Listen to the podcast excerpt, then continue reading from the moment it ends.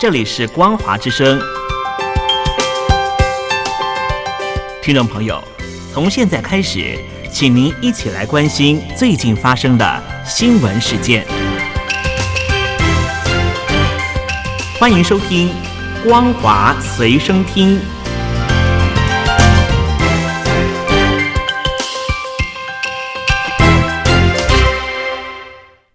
众朋友好，欢迎收听本节的《光华随身听》，我是苏菲菲。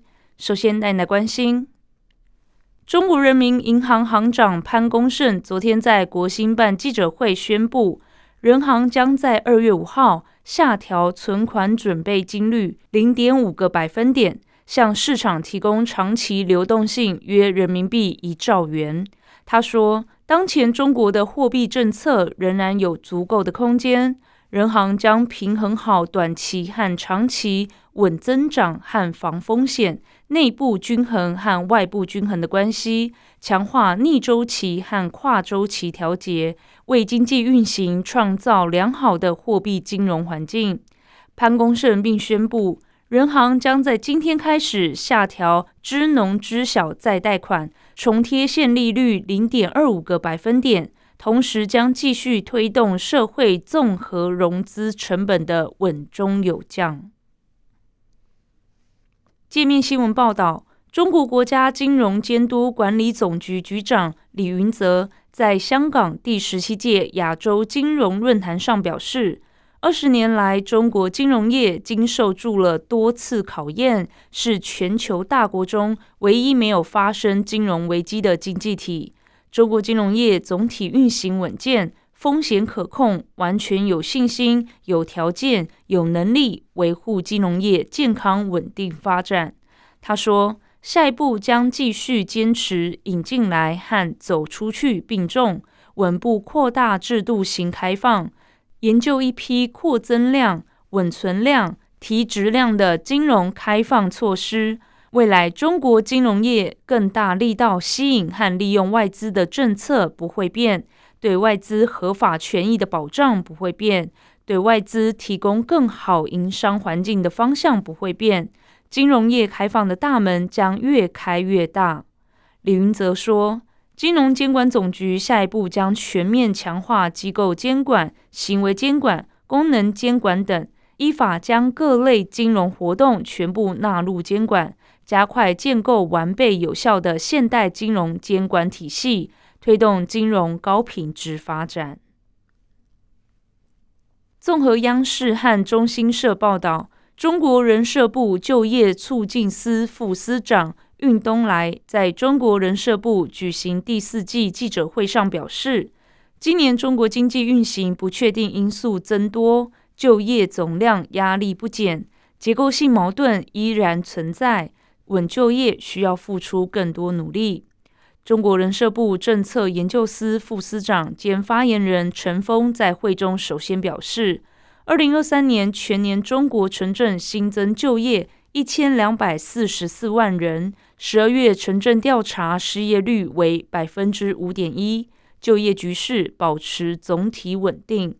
至于今年就业展望，运东来指出，今年就业工作稳的基础总体牢靠，经济成长将进一步恢复，新的就业增长点不断出现，为稳就业提供坚实支撑。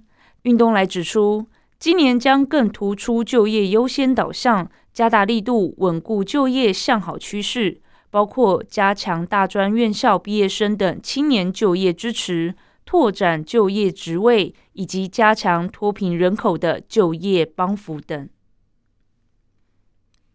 彭博报道，中国驻欧盟大使傅聪在接受采访时。针对前外交部长秦刚被免职一事表示，人事变动并不稀奇。你看，欧洲一些政治人物也有被解职的时候。他说：“如果他们做错了什么，那好吧，结果就是这样。但这并不表示中国的政策有任何改变。我并不认为此事影响了我的工作。”报道指出，虽然欧洲也常有官员因为犯错而被解除职务。但不太可能像秦刚一样从公众视野彻底消失。秦刚在前一个职务驻美国大使期间一直备受瞩目，但是遭到免职后就销声匿迹。才短短七个月就遭到撤换的秦刚，成为中国史上最短命外长。北京始终没有交代他目前的下落和处境。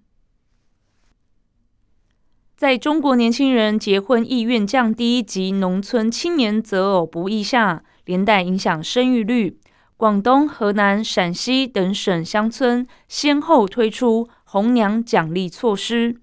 只要撮合一对新人结婚，即可获颁人民币六百元到一千元奖励。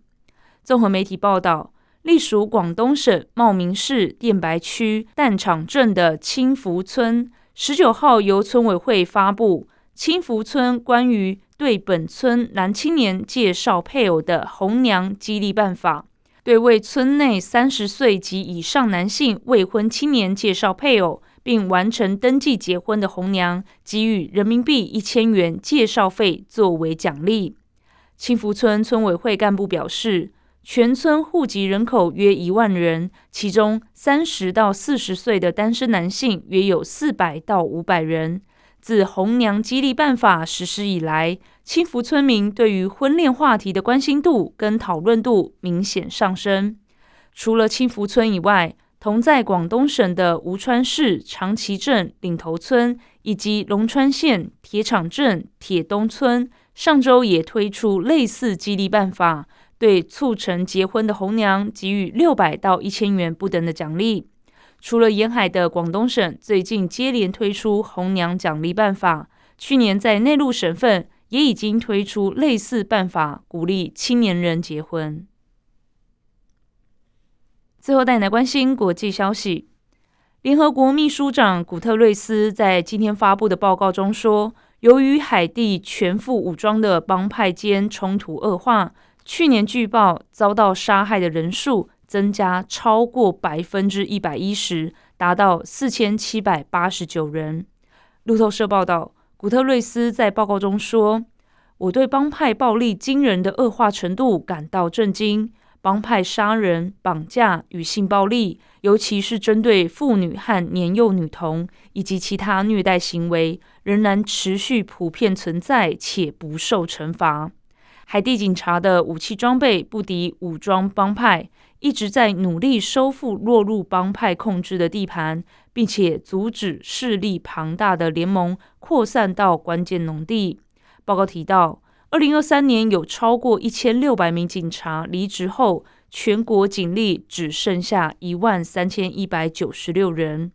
联合国国际移民组织估计，去年有超过二十万六千人被迫遣返回海地，其中有百分之九十六来自邻国多米尼加共和国遣回。由于多米尼加加强边境管制，光在九月就遣返两万三千人。联合国去年底批准一支自愿国际部队支持警方。古特瑞斯呼吁各国慷慨解囊。他说：“海地今日的政治、安全、人权与人道局势严峻性，怎么强调都不为过。”欧盟启动中国电动车反补贴调查，引发北京不满。中国驻欧盟大使傅聪表示。欧盟针对中国电动车的反补贴调查并不公平。欧盟也补贴许多自家企业，中方如果采取相同行动，很多事可能会受到调查。傅聪提到，中方正在配合欧盟的调查，中方希望避免出现双方不得不互相采取贸易措施的情况。欧洲联盟执行委员会主席范德赖恩去年九月十三号在欧洲议会表示。